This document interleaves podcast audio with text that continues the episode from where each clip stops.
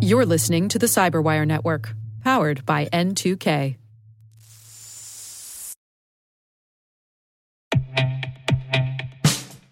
And now, a message from Cyberbit.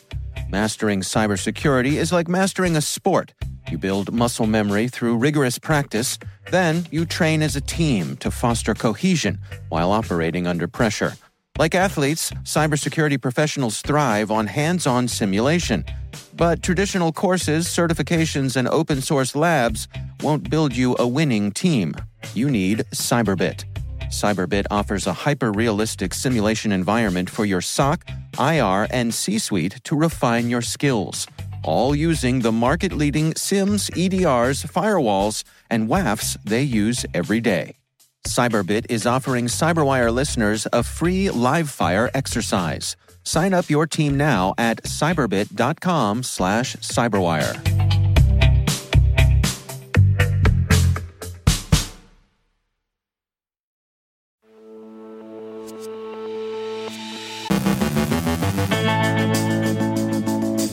Russia's FSB warns businesses to be on the lookout for American cyber attacks after the White House says it's reserving its right to respond to the Solorigate cyber espionage campaign. SonicWall investigates an apparent compromise of its systems. A senator asks the U.S. DNI for an explanation of DIA purchases of geolocation data from commercial vendors. OPC issues are described. Andrea Little Limbago from Interos on the tech naughty list of restricted or sanctioned companies. Rick Howard previews his first principles analysis of Microsoft Azure. And happy birthday to the word robot, now 100 years young.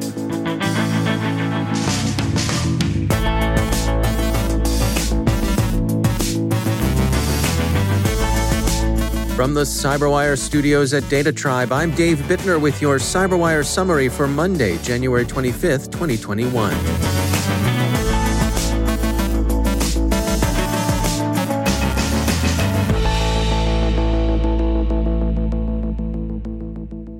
Russia's FSB has issued an alert on the threat of targeted computer attacks, warning businesses of increased likelihood of U.S. cyber attack.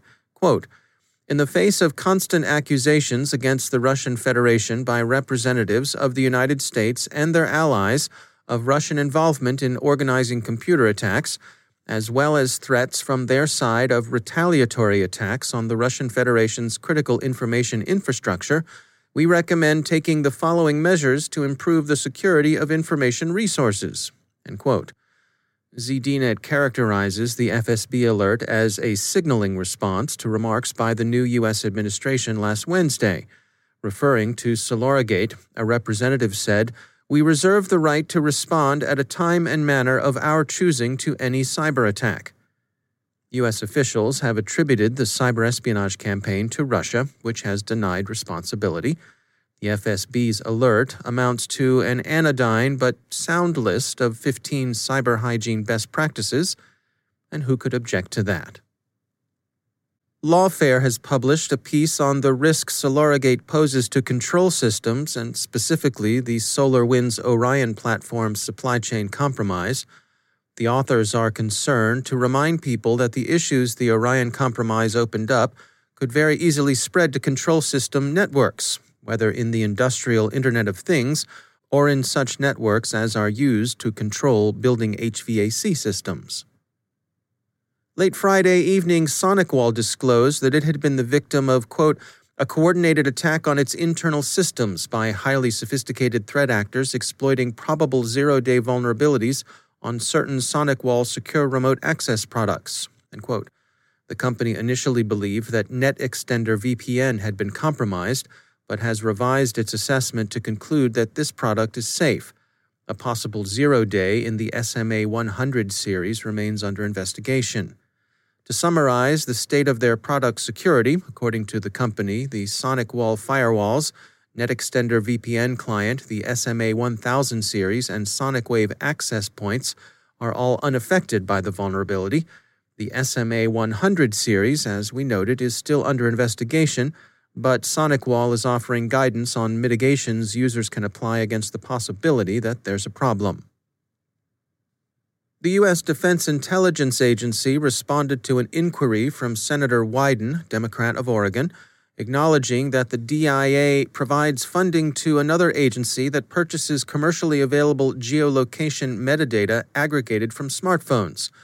The memo went on to explain that, quote, DIA purchases location data generated by phones located outside the United States and inside the United States DIA's data provider does not supply separate streams of U.S. and foreign location data, and DIA processes the location data as it arrives to identify U.S. location data points, which it segregates in a separate database.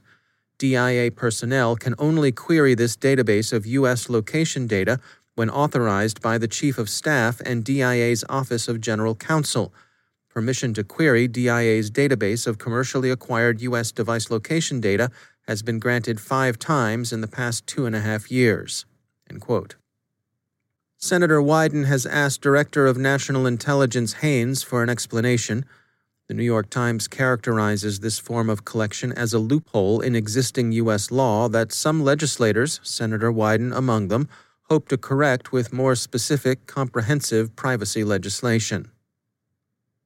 Claroty today released a summary of flaws in the Open Platform Communications Network protocol.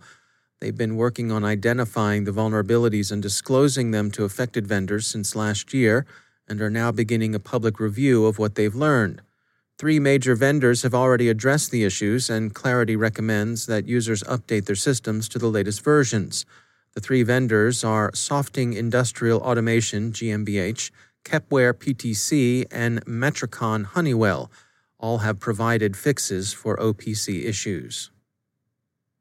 And people are marking the 100th anniversary, the centennial, of the word robot, coined by Karel Čapek in his play RUR. The initials in the play's title stand for Rossumovi Univerzální Roboti, RUR also works in the direct English translation, often appended as a subtitle, Rossum's Universal Robots. Čapek's story is about a factory that produces artificial humans, for which he coined the word robot from the Czech robota, which connotes a drudge, a forced worker, like a serf. Rossum's robots aren't mechanical. They're fabricated from biological material, so they're closer to Blade Runner's replicants than to Robbie the Robot. But robots they were, and they're very algorithmical in their manner. Čapek's word has found its way into most modern languages. So this week we take a break from the internet and find a copy of RUR, Reddit, and spare a thought for Mr. Čapek. We won't give you any spoilers, but what the heck, it's robots, so you know it doesn't end entirely happily. Although at the end of it, all the robots themselves seem to be doing as okay as any robot can. And when you're through with RUR, don't worry, it's short. Find a copy of Čapek's War with Newts see how someone in the 1930s saw with blinding clarity how memes, in a sense understood, but in the bigger picture completely uncomprehended, take root and spread. We won't give you any spoilers, but oh, what the heck, it's all about committing to an identity. British readers will especially like the newt who picks up his worldview from Fleet Street.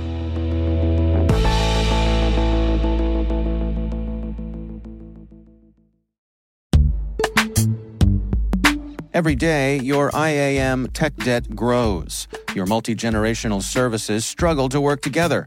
Building an identity fabric can fix this. It makes all your identity tooling stronger and allows you to connect any app to any service you want to use with zero coding, zero maintenance, and zero app downtime. Strata's identity orchestration platform separates the identity logic from your applications so you can optimize existing IAM tools and manage them in a single control plane.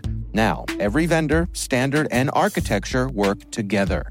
In short, building your identity fabric means you can secure your non standard apps keep your complex access policies, retire outdated IDPs, and modernize in record time. So build your fabric with Strata Identity and get rid of tech debt for good. Visit strata.io slash cyberwire, share your identity priorities, and receive a pair of AirPods Pro. Offer valid for organizations over 5,000 employees. Connect today at strata.io slash cyberwire.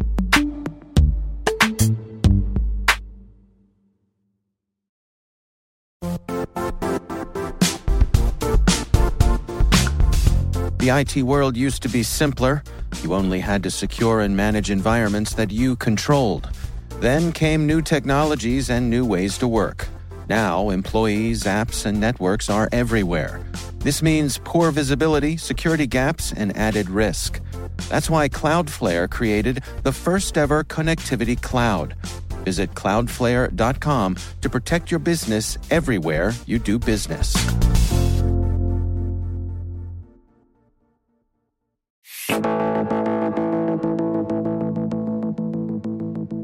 And I am pleased to be joined once again by the CyberWire's Chief Analyst and Chief Security Officer, Rick Howard. Rick, always great to have you back. Thank you, sir.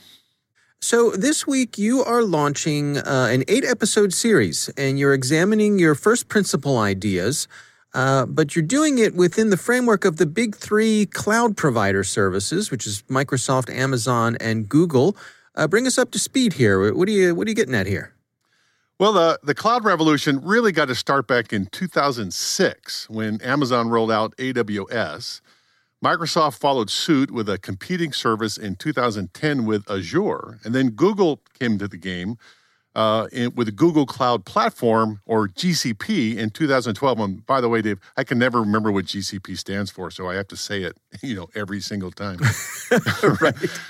so, and there are other players in the market like Oracle and IBM come to mind, but the big three that most security executives talk about are Amazon, Microsoft, and Google.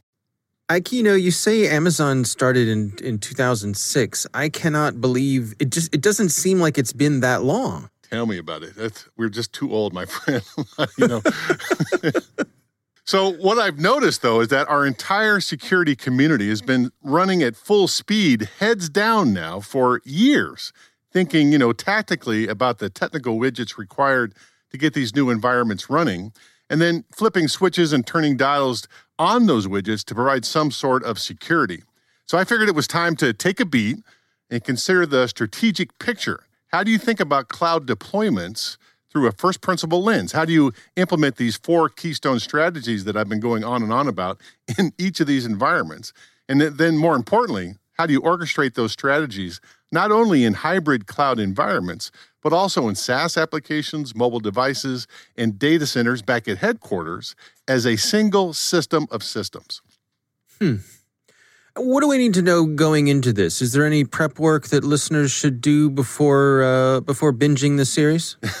no, no prep work, no homework for you, Dave. All right, but uh, maybe a couple things just to keep in mind. All right, then the first thing is that all cloud offerings provide some kind of networking infrastructure designed for their customers' automation workloads. And these come in the form of infrastructure and platform subscriptions. And then the second thing is that all cloud providers offer software as a service or SaaS products to help you manage your workloads in those environments. Sometimes they provide them as part of the infrastructure service, and sometimes, you know, you have to pay extra for them. I bring this up because it might be useful to consider IaaS stuff and PaaS and SaaS subscriptions as individual products that are managed by different product management teams within the larger company. Depending how old they are, you can consider some of them to even be startup products. I mean, in other words, some of them are more mature than others. Can you give us some examples? Yeah, so Google launched Cloud Identity in as a SaaS product in 2018.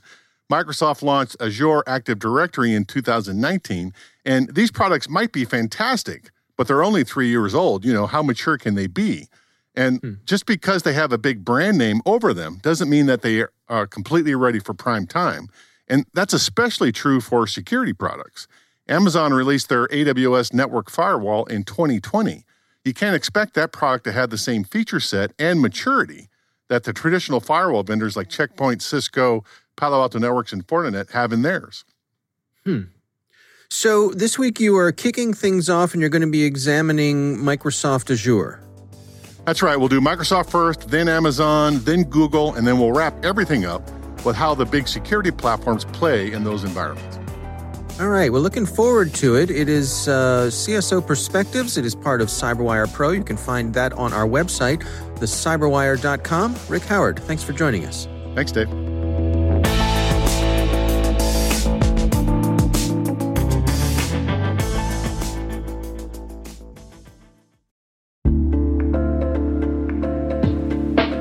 Are lengthy security reviews pulling attention away from your security program? With the largest network of trust centers, Vanta can help you streamline security reviews to win customer trust, save time, and close deals fast. Proactively demonstrate security by showcasing key resources like your SOC 2 or ISO 27001 and provide real time evidence for passing controls.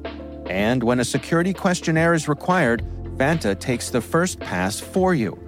Visit vanta.com slash cyber to take a self-serve tour. That's vanta.com slash cyber.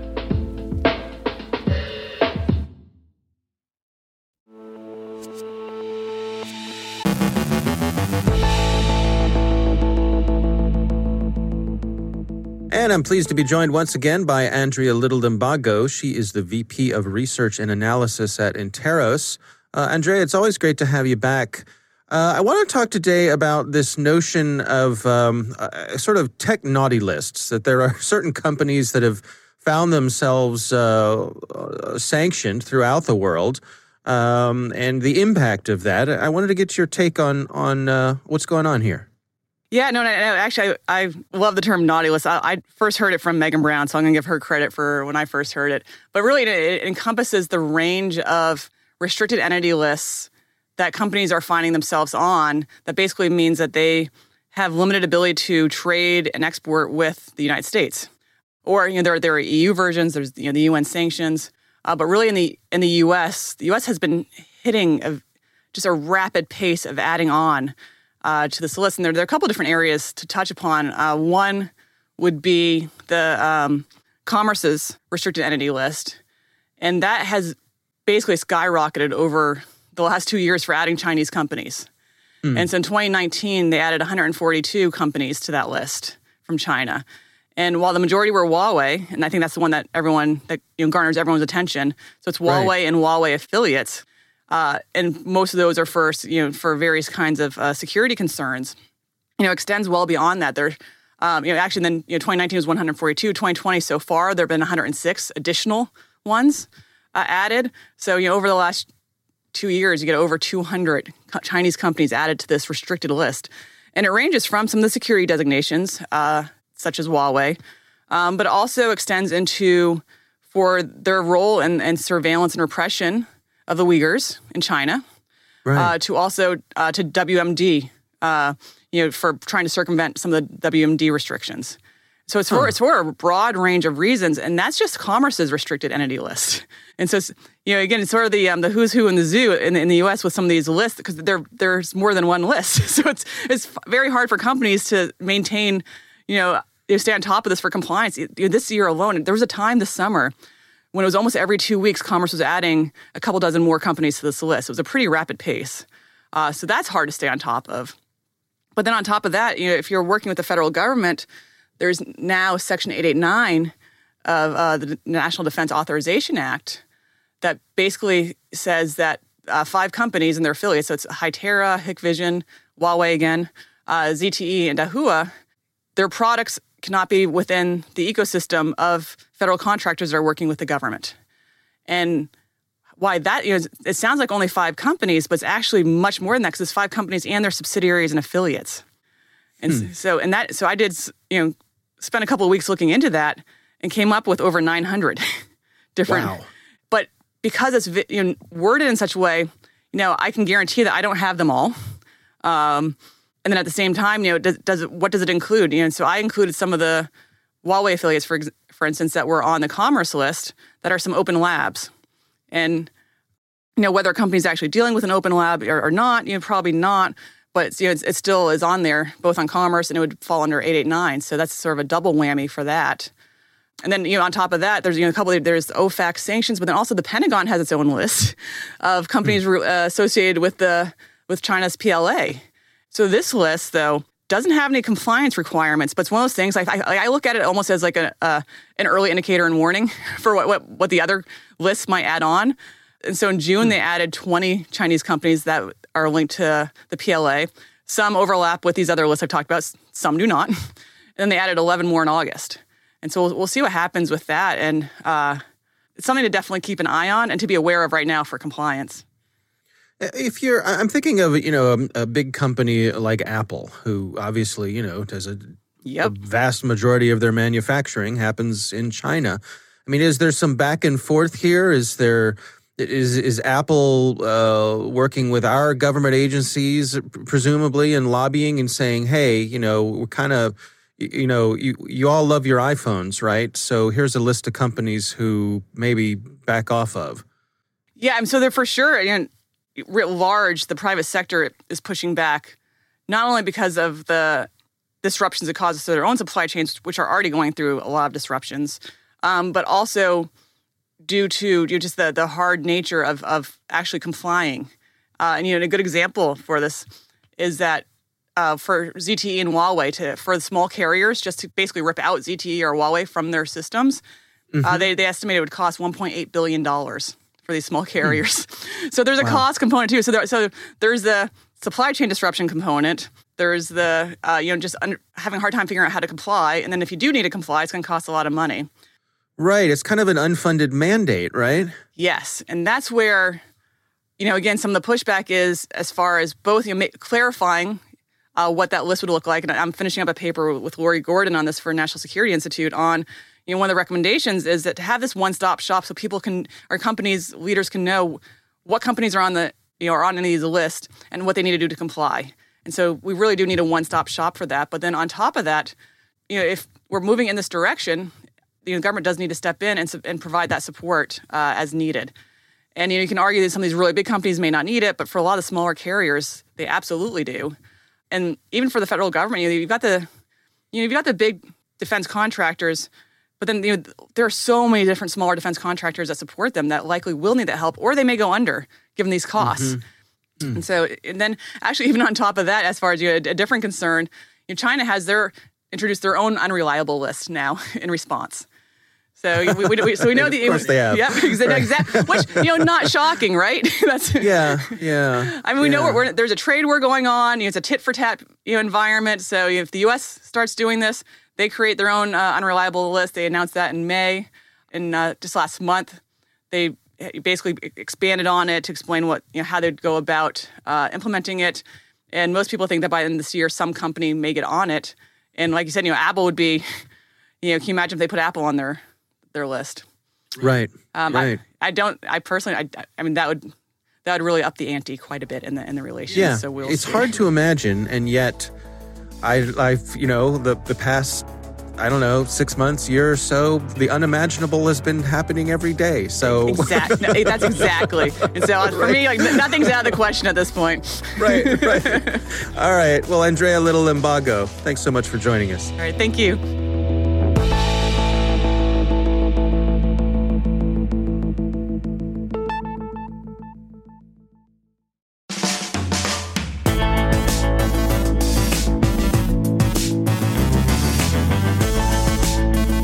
And that's the Cyberwire.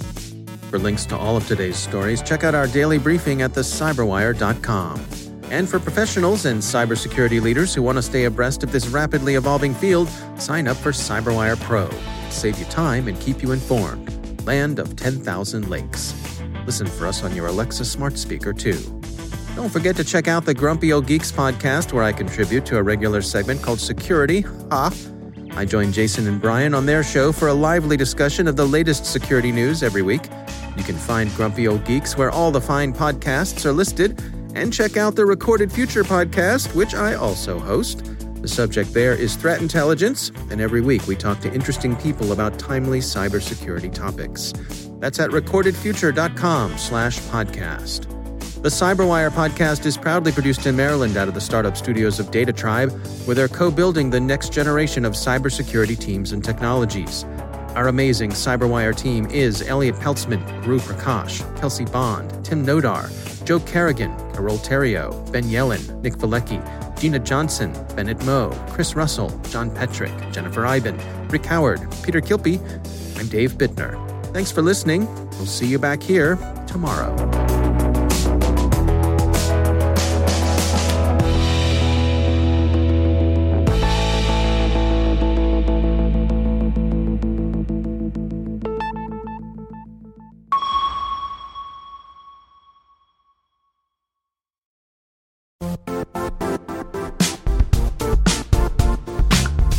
And now, a word from our sponsor, Zscaler, the leader in cloud security. Cyber attackers are using AI in creative ways to compromise users and breach organizations. In a security landscape where you must fight AI with AI, the best AI protection comes from having the best data. Zscaler has extended its zero trust architecture with powerful AI engines that are trained and tuned by 500 trillion daily signals. Learn more about Zscaler Zero Trust Plus AI to prevent ransomware and AI attacks. Experience your world secured. Visit zscaler.com slash zero trust AI.